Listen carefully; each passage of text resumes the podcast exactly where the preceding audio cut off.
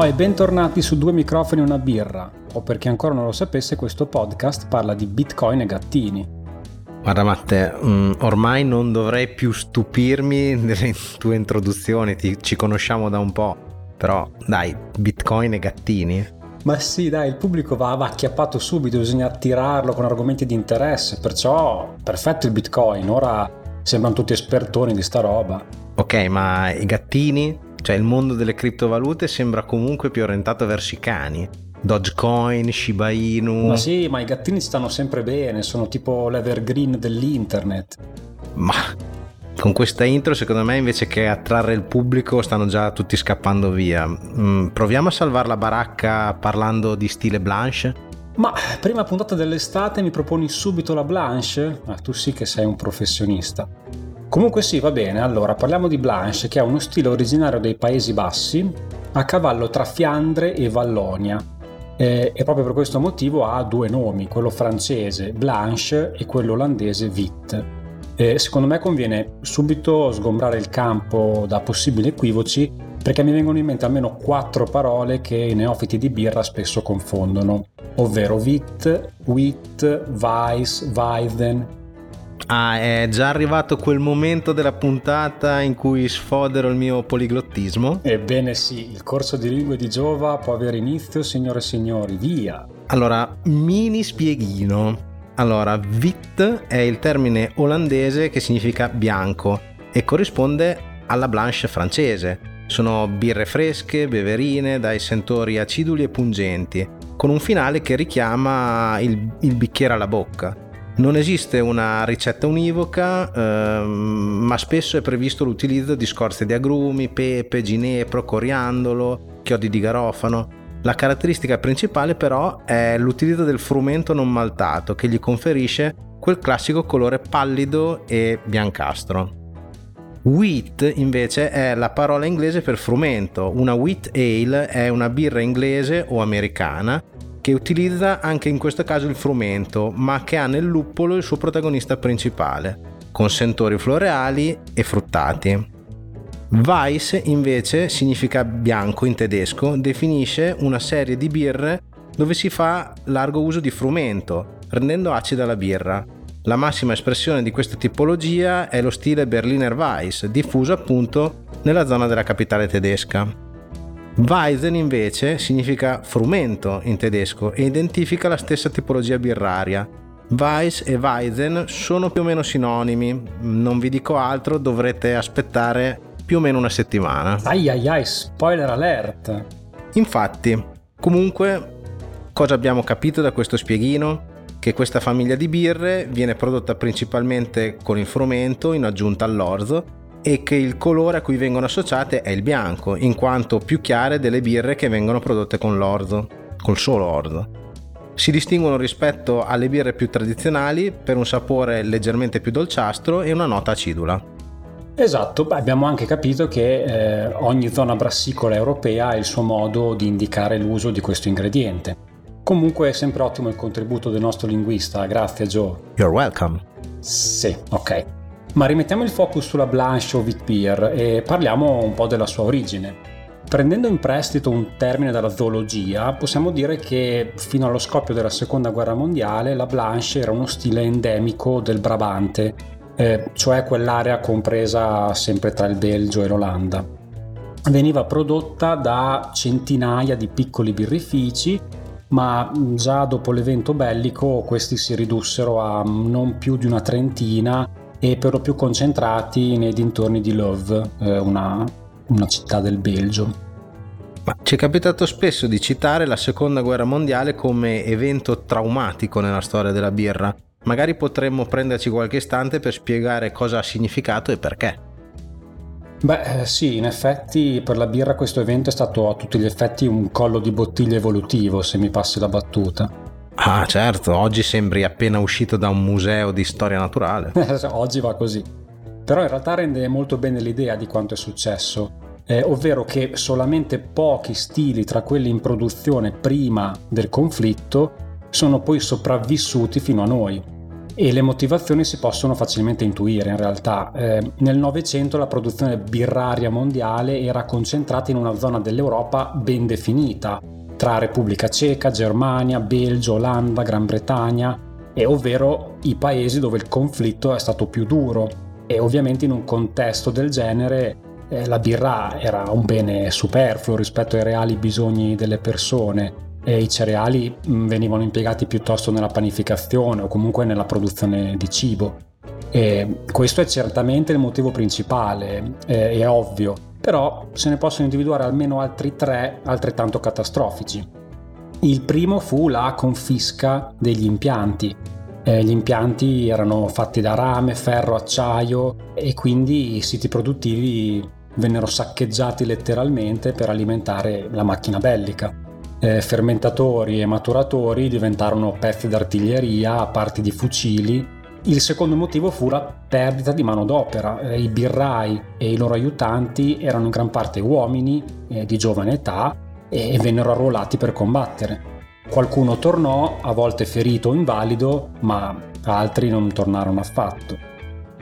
La somma di questi due fattori fu il terzo, ovvero al termine della guerra i produttori che riuscirono a ripartire furono le grandi industrie, che sfruttarono la diffusa povertà per imporre prodotti monostile di scarsa qualità ma a basso prezzo, elemento fondamentale in tempo ancora di miseria e ricostruzione. Eh sì, eh, lo stile Blanche non fece eccezione. E raccontavamo appunto che solo qualche decina di birrerie portava avanti questa tradizione, ma lo faceva a livello locale, per i clienti abituali, diciamo così eh, l'ambizione maggiore era quella di servire i propri concittadini, tanto che mh, col passare degli anni questi luoghi iniziarono a chiudere fino a quando... Fermi tutti, mi sa che siamo da spiegone. Ah, così del botto senza senso? Sigla quindi? Sigla!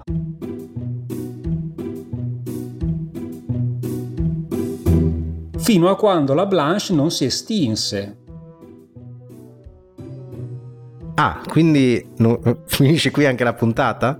Beh, sì. Eh, se stessimo registrando questo podcast negli anni 60 ti direi di sì, visto che a quel tempo non esistevano più birrifici che producevano birra in questo stile. Uno degli ultimi birrifici del Brabante ad arrendersi ha chiuso i battenti nel 1957, in un paesino che si chiama Oegarden. Ti ricorda qualcosa? Mm, vagamente, sì, vagamente mi ricorda qualcosa. ecco, a Oegarden, ma più in generale nel mondo, sta per consumarsi la sparizione di uno stile peculiare che abbiamo seriamente rischiato di non assaggiare mai. Non fosse stato per Pierre Cely, il lattaio del paese. Ora, nel 1965 Pierre Cely è un quarantenne che vive vicino all'impianto in disuso e decide di rilevare l'attività per riportarla in vita. Quindi recupera le ricette del birraio, raccoglie qualche spicciolo tra familiari, amici, riceve anche un paio di finanziamenti e si getta allo sbaraglio, fondando la De Cluy Brewery. La sua esperienza è minima, da ragazzo aveva dato una mano nel birrificio ma era stato poco più che un garzone, però l'assenza di esperienza è colmata dalla sua forte motivazione e dalla convinzione che quella birra può sfondare fin da subito non si pone limiti e inizia ad aggredire il mercato ben più ampio di quello della sola cittadina di Oegarden, che per chi non lo sapesse ha tipo 5-6 mila abitanti. E quindi Pierce lì punta più in alto, punta direttamente a Bruxelles, al Belgio e addirittura all'export nei paesi anglosassoni. E in qualche modo questo folle piano ha successo. Eh, la birra Oegarden fa il botto e a partire dagli anni 70 si impone anche grazie all'unicità della sua produzione, visto che sostanzialmente è rimasta l'unica al mondo. Quindi la Blanche inizia ad essere imitata ed alcuni mastri birrai recuperano a loro volta le ricette abbandonate nei cassetti e danno nuova linfa a questo stile. Quindi tutto sembra andare per il meglio, ma nel 1985 il birrificio di Pierre Cely prende fuoco e i danni sono, sono enormi e Pierre si trova al bivio chiudere tutto oppure magari farsi aiutare da qualcuno per sostenere economicamente le spese di recupero dell'impianto. Alla fine a farsi avanti è un colosso belga Interbrew che poi a seguito di varie acquisizioni è diventata l'attuale AB InBev che è la multinazionale leader nel settore del beverage e questa Interbrew eh, rispetta gli accordi, quindi ricostruisce l'impianto, consente a Pierre Sely di produrre nuovamente la sua Blanche e anche qui sembra un lieto fine se non fosse che nel giro di pochi mesi questa stessa Interbrew inizia a pressarlo affinché utilizzi materie prime più a buon mercato, che attenui i sapori speziati, per consentire alla birra di essere apprezzata a una platea più ampia di persone. Insomma, fa un po' uh, questa multinazionale quello che abbiamo eh, evocato nella nostra puntata est- extra sul conflitto birra artigianale, birra industriale. Sì, sì, in effetti eh, questo è uno di quei casi dove il connubio non ha funzionato. Tant'è che se lì disgustato vende tutto a Interbrew, gli dice prendete tutto quanto, io volo negli States nascondendo un pezzo dello storico lievito che usa per le sue birre nei calzini. Nei calzini? Ma uh, in effetti comunque non saprei immaginare un luogo migliore per ospitare un lievito. Vero? Fungo, lievito, alla fine eh, ci sta tutto. Sì, eh. sì. Eh, ehm, negli States, lo abbiamo visto un paio di puntate fa, è, è scoppiato il rinascimento birrario, quindi non è una scelta casuale la sua. Eh, lui finisce in Texas, uno stato del sud dove lo stile blanche è quasi completamente sconosciuto alla popolazione e lì lui spera di replicare lo stesso successo avuto in patria, così dà vita alla Selì Brewery. E in realtà il birrificio cioè, vende, però non fa il botto come immaginato dal fondatore. E, e nel 2001 vende alla Sub Miller, altra multinazionale del beverage, stavolta statunitense, ma scottato dalla precedente esperienza decide di rifiutare il posto di birraio ed uscire completamente dal giro tanto che il salvatore dello stile Blanche eh, si spegne qualche anno più tardi a causa di un tumore e questa è un po' la fine.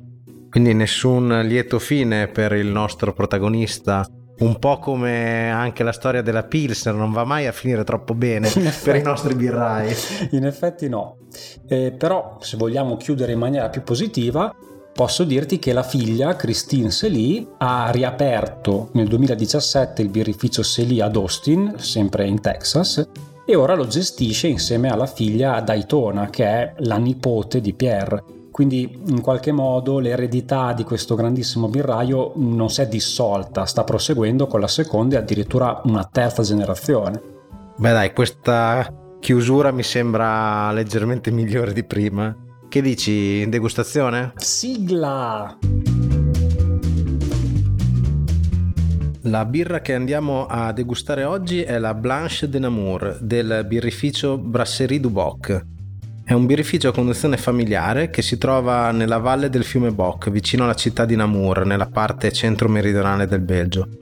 Produce 60.000 ettolitri di birra all'anno, quindi non tantissimi, e oltre alla birra di oggi produce anche alcune etichette abbastanza famose come la Gauloise e la Saint Benoit.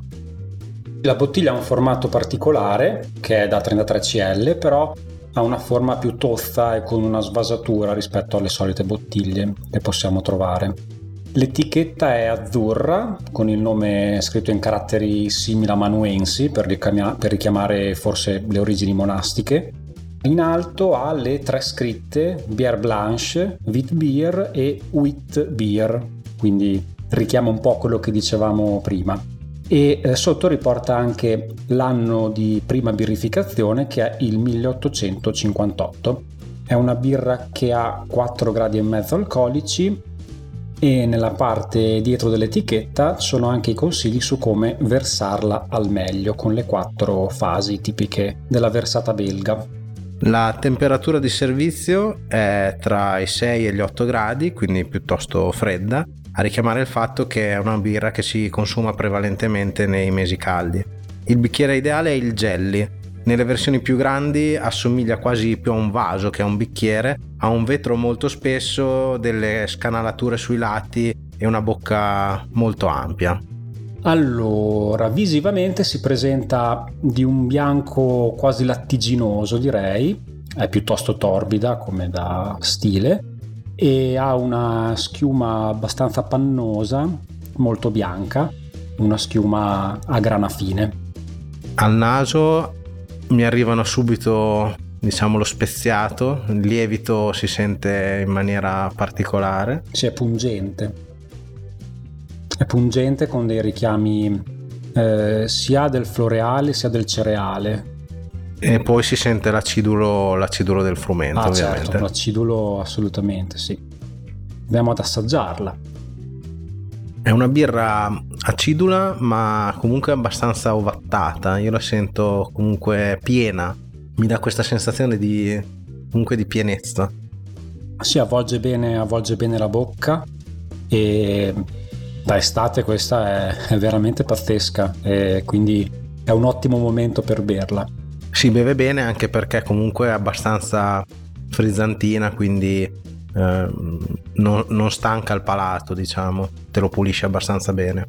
Sì, rispetto magari a una blanche più in stile, quindi con, con, tanto, con tanto frumento e quindi con tanta componente acida, acidula e, e astringente, questa diciamo che è più, come dicevi tu, ovattata, probabilmente anche per, per essere più apprezzata, per avere un vasto pubblico. D'altra parte è una birra che si trova facilmente nella GDO, la possiamo trovare in parecchi supermercati in zona, quindi, eh, quindi sì, ci sta aver cercato di abbracciare quante più persone possibili con questa versione diciamo che dopo la bevuta mh, mm, almeno a me lascia la bocca abbastanza, abbastanza pulita non so a te mh. Mm.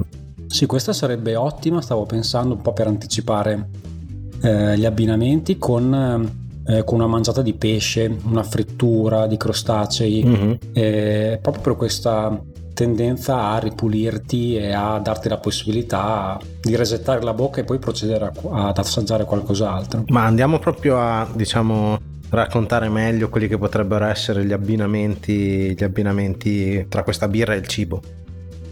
Diciamo che la Blanche sono birre sì con carattere, però sono anche delicate, quindi l'ideale sarebbe abbinarle mm, con un cibo da un profilo di sapore non troppo spiccato, ad esempio magari uno stufato, una carne grassa, un ragù, spazzerebbe via completamente i suoi aromi, quindi assolutamente no. Quindi l'accostamento potrebbe invece andare verso magari un mondo delle insalate, formaggi delicati o un salume non troppo saporito come il prosciutto. Sì, poi come, come dicevo anche un accostamento con, con, frutti di mare o il pesce, per esempio un salmone, perché il salmone ha questa carne un po', un po' grassa, un po' pesante rispetto al classico pesce e quindi la frizzantezza di questa birra aiuta appunto a ripulirne a ripulirne i sentori. Guarda, se devo dirti dove mi immagino a bere questa birra, ti dico un pranzo in uno stabilimento balneare sulla spiaggia con un bel venticello mentre mangio un tagliere di formaggi e salumi. Buono, sì. Io in realtà confesso di amare molto questo stile perché di mio ho una passione per gli agrumi, soprattutto lime, limone, quindi questi sentori citrici astringenti mi piacciono moltissimo. Perciò mi capita spesso di sedermi semplicemente al tramonto in giardino prima di cena e dedicarmi a una blanche senza assolutamente nient'altro. Per quanto riguarda i nostri classici consigli per gli acquisti di birre italiane, io posso citare bevuta di recente la Montefiore Bianca al farro del birrificio La Petrognola, che come dice il nome, contiene anche farro non, non maltato tra gli ingredienti. Oh, è molto buona quella. Eh, durante il lockdown approfittai della loro offerta di spedizione gratuita per fare il pieno delle loro birre, tra cui questa che hai citato è molto molto buona. E allora, per essere all'altezza della tua chiamata, ti dico la San Lorenzo di MC77, che è veramente un piccolo gioiello secondo me. Ci sta assolutamente. Bene, dai, conclusa questa degustazione, manca il nostro solito appuntamento con la mia rubrica, quindi sigla. Sigla. Eh, bene, bentornati al bicchiere della staffa, la rubrica che sa trasportare chi di birra vuole imparare. Non so se hai colto la citazione. Ma certo, no. Ti aiuto. È un film basato su un gioco da tavolo. Mm. Aspetta, forse ce l'ho. Eh, ha per caso a che fare con i tamburi? Sì. Ah, è un gioco che se inizia va per forza finito? Sì. Ed è un gioco in cui devi tirare un dado e possono succedere le peggio cose? Sì. No, non mi viene in mente niente. Vabbè, grazie per il tuo supporto. Comunque era Jumanji. non c'è di che. Torniamo alla rubrica, perché con te non si può parlare di niente. Stavo cercando di fare questa bellissima analogia perché in questo episodio volevo trasportare i nostri ascoltatori nel fantasioso e avventuroso mondo della birrificazione. Molti di voi penseranno che la birra venga prodotta con i soliti quattro ingredienti standard, acqua, orzo, lievito e luppolo, e che i birrai siano come dei meri esecutori di un processo produttivo che si ripete senza troppa fantasia. E invece no. I birrai sono dei maestri, sono a loro modo degli avventurieri e spesso per arrivare alle loro migliori creazioni sperimentano la produzione con gli ingredienti più disparati, dando vita a dei prodotti che potrete amare o odiare. In questa puntata abbiamo parlato dell'utilizzo di scorze d'agrumi, spezie, bacche, ma qui siamo ancora nell'alveo della normalità. Ci sono birrai che hanno deciso di andare ben oltre. Il titolo della rubrica di oggi infatti è Famolo strano, in cui vi parlerò delle birre più strane per ingredienti utilizzati o per metodologie produttive. Mm, sai che sono proprio curioso di ascoltare cosa hai trovato? Prima di tutto ci tengo a sottolineare che da questo punto di vista la birra è una bevanda molto più poliedrica che si presta a un maggior numero di esperimenti con ingredienti strani rispetto a quella che in Italia è ritenuta la bevanda competitor, cioè il vino. Da questo punto di vista, quando si parla di vino strano, quello che si trova sono vini magari con nomi stramaganti, etichette fantasiose, al massimo fermentati in qualche contenitore particolare ma non si utilizzano certo ingredienti strani durante la produzione come può avvenire invece nel mondo della birra. Sì, beh, certo, non ce ne vogliono i nostri amici enologi, però il vino e la creatività sono un po' rette parallele. Bene, quindi iniziamo il nostro viaggio tra le birre più strane al mondo con la Saturday Morning della Smart Mouth Brewing Company. La particolarità di questa birra è che vengono aggiunti nel, mon- nel mosto dei marshmallow tostati. Lo stile di questa birra è una IPA, anche se il tipico amaro in questo caso viene contrastato dai marshmallow. L'intento dei birrai era quello di ricordare ai bevitori il sabato mattina passati davanti alla tv con latte, cereale e marshmallow, perciò se amate la birra a colazione questa è quella che fa per voi. Ma posso dire che di questa non sentivo la mancanza? Puoi dirlo, ma passiamo a, invece a due birre che definirei birre con le palle sono la Valur del birrificio islandese Stegi, già è difficile da pronunciare, e la Rocky Mountain Oyster Stout della statunitense Wincoop Brewing Company. La prima è una lager che fa uso delle migliori risorse che la terra islandese possa regalare, acqua purissima e testicoli di balena affumicati nello sterco di pecora. Chi l'ha bevuta afferma che danno un sentore affumicato alla birra, d'altronde gli islandesi mangiano carne di squalo lasciata marcire, perciò in confronto questa è acqua fresca. Beh, mi sembra palese che queste idee possano nascere solo durante gli inverni artici, quando tipo gli islandesi hanno due ore di luce al giorno e il resto del tempo lo passano a casa ad ammazzare il tempo, perché davvero non saprei come altro giustificare l'invenzione di questa birra. Ma è probabile. Comunque la seconda invece è una stout che nonostante il nome non ha molto a che fare con le ostriche. Infatti durante la produzione vengono usati testicoli di toro, nello specifico tre per ogni botte in cui fermenta la birra. Nata per scherzo, ha ottenuto un discreto successo, tanto che il birrificio ha deciso di continuare a produrla.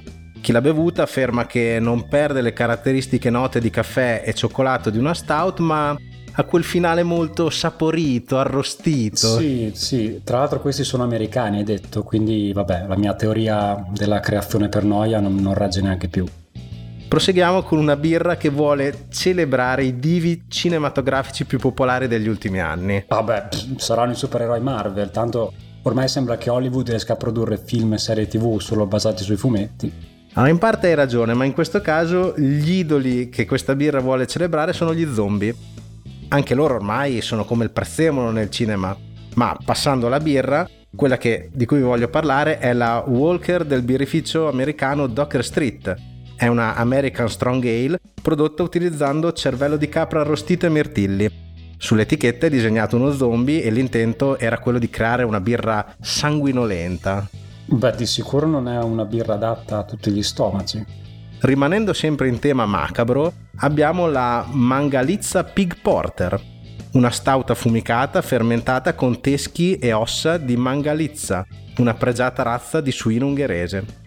I produttori ci tengono a sottolineare che non vengono utilizzati malti affumicati e che il sapore è dato tutto dal maiale. No, meno male che hanno specificato, mi sembra proprio importante, mi sembra. Comunque, beh, dopo questo abbiamo perso pure i vegetariani tra il pubblico. Eh, beh, ce ne faremo una ragione, ma molti birrai, come ben sai, mettono l'anima nelle loro produzioni, ma c'è chi fa di più. È il caso della Bird Beer del birrificio americano Rogue, che come lievito usa un ceppo molto particolare, quello che cresce nella barba del birraio. No, aspetta, aspetta, fermi tutti. Cioè usa, usa il lievito che cresce nella sua stessa barba? Cioè, Beh, questa mi sembra una trovata pubblicitaria per attirare l'attenzione, però boh, oggettivamente poco credibile. Però l'ha fatto. Un'altra birra di cui vi voglio parlare è suggestiva per come si presenta e per dove viene messa a maturare. Il suo nome è Bernacles Beer del birrificio Köln di Cuxhaven in Germania anche come, conosciuta come la Pirates Edition. Questa birra viene messa a maturare 12 settimane sul fondale del mare Artico, dove la corrente mantiene continuamente in movimento il lievito, dando un sapore molto particolare e una torbidità molto accentuata. La bottiglia si presenta in modo molto suggestivo, infatti i barnacles sono i crostacei marini che si attaccano alle bottiglie che stanno sul fondo e vengono mantenuti nel packaging finale che si presenta come una specie di forziere con riferimento ai pirati, insomma. Eh, in effetti sembra la perfetta birra per Jack Sparrow e la ciurma della perla nera. Tra l'altro, di quelle che hai detto fino adesso, l'unica che boh, quasi quasi assaggerei anche. Guarda, come ultima, visto che è un tema molto sentito in questo periodo, ti cito la Wasted Potential Imperial Stout del birrificio finlandese Ant Brew. Questa birra fa parte di una serie di birre, le Wasted Potential, il cui tema è l'economia circolare, quindi il riutilizzo di rifiuti alimentari per sensibilizzare le persone sullo spreco alimentare. La particolarità di questa birra è che durante la produzione vengono utilizzati escrementi di oca. Purtroppo la birra non è ancora in produzione, quindi non abbiamo testimonianze delle sue caratteristiche. Ma cosa non si fa al giorno d'oggi per sensibilizzare l'opinione pubblica? Eh sì, esatto, cosa non si fa, cosa non si dovrebbe fare, tipo questa cosa qui. Vabbè, l'elenco sarebbe ancora lungo, ma l'ora ormai tarda. Avrei voluto parlarvi anche della birra al gusto di pizza, di quella prodotta con all'interno oro 24 carati, ma purtroppo il tempo è scaduto. Cavolo, che peccato! Siamo già ai saluti. Oh. Vabbè, ricordo comunque a tutti di seguirci sulle nostre pagine social, di farci sapere quali sono le birre più strane che avete assaggiato e ci sentiamo alla prossima puntata in cui parleremo dell'unico stile di birra tedesco che è riuscito a sfuggire al famigerato Reinheitsgebot. Ah, ma non anticipiamo nulla.